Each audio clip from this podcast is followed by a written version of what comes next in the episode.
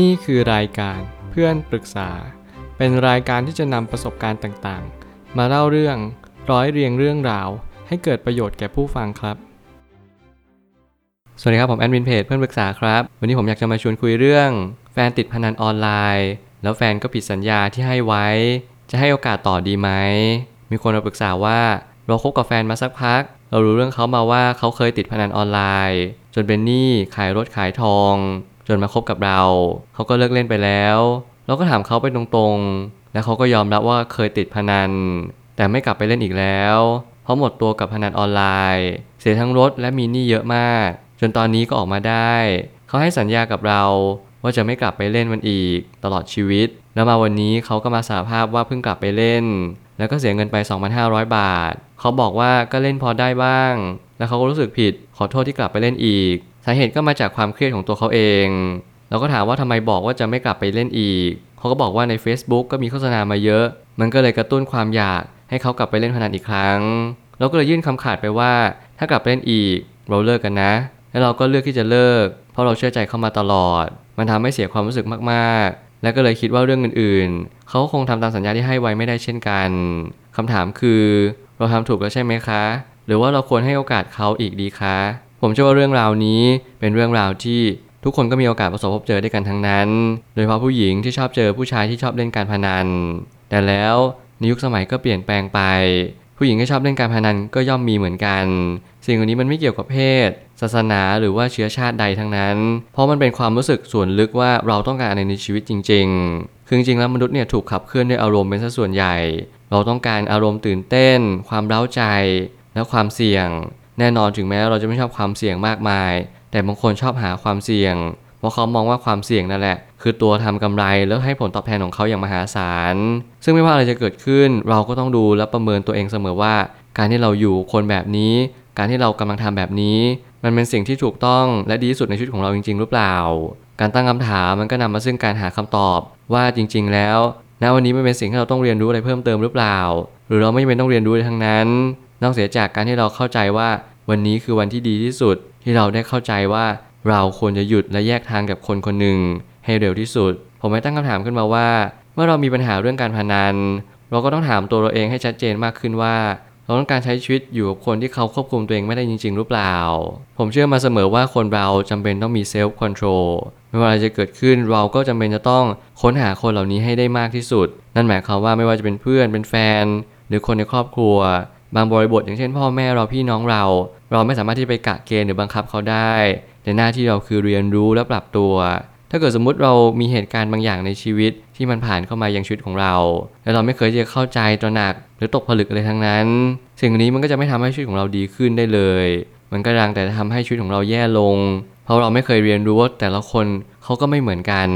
บางคนควบคุมเดงได้ดี บางคนควบคุมเดงไม่ได้เลย บางคนปรับตัวได้เก่ง บางคนไม่สามารถปรับตัวอะไรได้เลย สิ่งนี้เป็นสิ่งที่เราต้องเรียนรู้กับมันไปเรื่อยๆ แล้วเราก็ต้องเน้นย้ำว่าวันนี้เป็นวันที่ทำให้เราได้เข้าใจ ว่าสิ่งที่สำคัญมันคืออะไร บางคนอาจจะหมายความว่าเราได้เรียนรู้ว่าคนที่เล่นการพนันเนี่ยเขาก็ไม่สามารถที่จะเลิกขาดได้หรอก เพราะว่าเขาเป็นนิสัย เขาเล่นด้วยจิตวิญญาณ เขาไม่ได้มีความเข้าใจหรือตื่นรู้อะไรเลยว่า การเล่นการพนันเนี่ยมันมีโอกาสที่จะชนะน้อยมากๆ แต้มต่อในการเล่นพนันเรารู้กันอยู่แล้วว่า เกือบทุกเกมที่เราเล่นพนันเนี่ยมันมักจะมีแต้มต่อที่น้อยมากๆ ผมพยายามศึกษาเรื่องการพนันมากมายแล้วผมกลับพบว่าจริง ๆ แล้วคนเราเล่นเพราะอารมณ์มากกว่าเหตุผล ถ้าเราอยากมีแต้มต่อจริงๆ เราต้องเลือกเงินเดิมพันให้พอเหมาะพอควร และไม่ว่าอะไรจะเกิดขึ้นคุณต้องตัดขาดทุนให้เร็วที่สุด ถ้าเกิดสมมติคุณไม่มีเงินแล้วคุณก็ต้องหยุดเล่น นี่คือวินัยทางการพนันอย่างแท้จริง ไม่มีใครไม่เคยเสพติดบางสิ่ง บางคนติดเกม บางคนติดเซ็กส์หรือบางคนก็ติดเที่ยว ไม่ว่าจะติดอะไรก็ตามทุกการเสพติดย่อมส่งผลต่อชีวิตมวลรวม แล้ววันนี้มันก็สะท้อนให้เห็นความจริงขอยู่ข้อหนึ่งว่า เราเรียนรู้จากสิ่งหนึ่งที่เข้ามาชีวิตของเราได้มากสุดแค่ไหน เราเรียนรู้จากมัน ก็เพราะว่าเราไม่สามารถที่จะเข้าใจมัน พอเราเริ่มเรียนรู้ไปเรื่อยๆเข้าใจมากขึ้นเรื่อยๆ เราก็จะพบว่าสิ่งที่ดีที่สุดในชีวิต นั่นก็คือการเรียนรู้จากวันนี้ อดีตนั้นสอนเราคอยพร่ำบอกเรา และก็ย้ำเตือนเราว่า วันนี้เป็นวันที่ดีที่สุด ที่จะสร้างเสริมสติปัญญาให้สูงมากยิ่งขึ้น ความผิดพลาดนั้นเกิดขึ้น ก็เพราะว่าเราไม่สามารถเรียนรู้อะไรได้เลยณวันนี้เป็นวันที่ทำให้เราได้เรียนรู้อะไรใหม่ๆ มากขึ้นว่า เราควรจะหยุดแล้วก็เปลี่ยนแปลงบางสิ่ง นั่นก็คืออยู่ที่จะตั้งคำถามที่ผิด และเปลี่ยนเป็นการตั้งคำถามที่ถูกต้อง บางทีการให้โอกาสที่ดีเนี่ยผมก็ยังเชื่อเสมอว่า เราควรที่จะมีกรอบแล้วก็ขอบเขตที่ชัดเจน อย่างเช่น เราควรให้โอกาสเรื่องเรื่องหนึ่งที่มันควรจะเปลี่ยนแปลงอย่างรวดเร็วเนี่ยไม่เกิน 2-3 ครั้ง และไม่ว่าอะไรจะเกิดขึ้นห้ามเกินจากนี้เด็ดขาด อันนี้ในกรณีที่เรายังไม่ได้อยู่กินกัน แต่แน่นอนถ้าเกิดสมมติเราอยู่เป็นครอบครัวใหญ่ เราอยู่กันมานานมาก มีลูกมีหลานหมดแล้ว ผมเชื่อว่าอีกประเด็นหนึ่งมันก็ย่อมต้องเกิดขึ้นมา สิ่งเหล่านี้เป็นสิ่งที่เราต้องใช้ดุลพินิจอย่างสูง ไม่ใช่ว่าเราควรเลิกคบกับคนที่ติดการพนันทุกๆ คน เพราะบางคนเขาก็สามารถควบคุมตัวเองได้ดีในระดับหนึ่งแล้วสิ่งเหล่านี้ก็ต้องใช้วิจารณญาณอย่างยิ่งในการตัดสินใจคำว่ารักษาสัญญาอาจจะไม่ใช่สิ่งที่จะพูดกันแค่ประโยคเดียว แล้วเราจะทำได้เลยในทันที ซึ่งเราจำเป็นจะต้องดูคนที่พูดเสมอว่า เขาเป็นคนอย่างไรอดทนต่อสิ่งเราได้ไหม สิ่งเราเนี่ยผมเชื่อว่ามันก็มีมาตลอด ไม่ว่าจะเป็นสื่อโฆษณา Facebook สิ่งต่างๆ ไม่ว่าจะเป็นเพื่อน คนแวดล้อมรอบข้างที่เขาพยายามกดดันเราชวนเราคุยในเรื่องต่างๆ ที่เราไม่อยากที่จะตอบคำถาม กดดันเรื่องการทำงาน กดดันเรื่องเรียน กดดันทุกๆสิ่งของมันต้องมีกระเป๋าแบรนด์เนมนาฬิกาหรูรถหรูต่างๆ นานา สิ่งเหล่านี้เราต้องเรียนรู้กับมันให้มากที่สุดว่า จริง ๆ แล้วมันไม่มีอะไรกดดันเราได้เท่ากับตัวเราเอง ถ้าคนอื่นเขากดดันเรา มันก็เป็นสิ่งสิ่งหนึ่งเท่านั้นที่เขาพยายามมอบสิ่งนั้นให้กับเรา แต่เราไม่จำเป็นต้องรับสิ่งนั้นที่เขามอบให้เลยก็ได้ แล้วใครที่เขากำลังพูดกำลังว่าเรากำลังกดดันเราชีวิตเขาก็มักจะถูกกดดัน ไม่แพ้กันไปกว่าเราเลย วันนี้เราตระหนักรู้แบบนี้เข้าใจแบบนี้ จงเข้าใจว่าเราเจอสิ่งนี้เพราะอะไร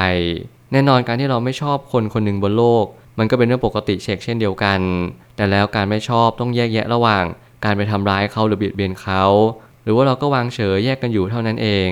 นี่อาจจะเป็นเหตุผลว่าการที่เราใช้ชีวิตบนสังคม อันกว้างใหญ่ไพศาลแล้วก็อยู่ทั้งคนที่ดีและคนที่ไม่ดี แล้วก็มีคนที่เรารู้สึกชอบ แล้วก็มีความรู้สึกที่ไม่ชอบเขา แต่แล้วนี่คือโอกาสที่ทำให้เราได้ตระหนักว่าเราไม่เป็นต้องทำอะไรเลย เพียงแต่แค่เราต้องถามตัวเองว่า เราใช้ชีวิตอยู่ต่อไปแบบนี้ได้จริงๆไหม เรามีความสุขหรือเปล่า และความสุขของเรา มันเป็นในทิศทางใดดีหรือไม่ดี ผลลัพธ์ในบ้านปลายเนี่ยมันเกิดขึ้นจากวันนี้ จงเรียนรู้จากวันนี้ให้มากที่สุด สื่อโซเชียลค่อนข้างโน้มน้าวเราเป็นทุนเดิมอยู่แล้ว แล้วก็การตลาดจะเป็นสิ่งที่ทำยังไงก็ได้ ให้เรามาซื้อหรือใช้บริการผลิตภัณฑ์นั้นๆ เสมอ การโทษสื่ออาจจะไม่ใช่สิ่งที่ดีเท่าที่ควร ผมเชื่อเสมอว่าสื่อเนี่ยก็เป็นสิ่งที่ทำให้เป็นตัวเราไม่ว่าจะเป็นยั่วยวนให้เราอยากได้ใครมี อยากให้เราติดกับดักบางสิ่งบางอย่าง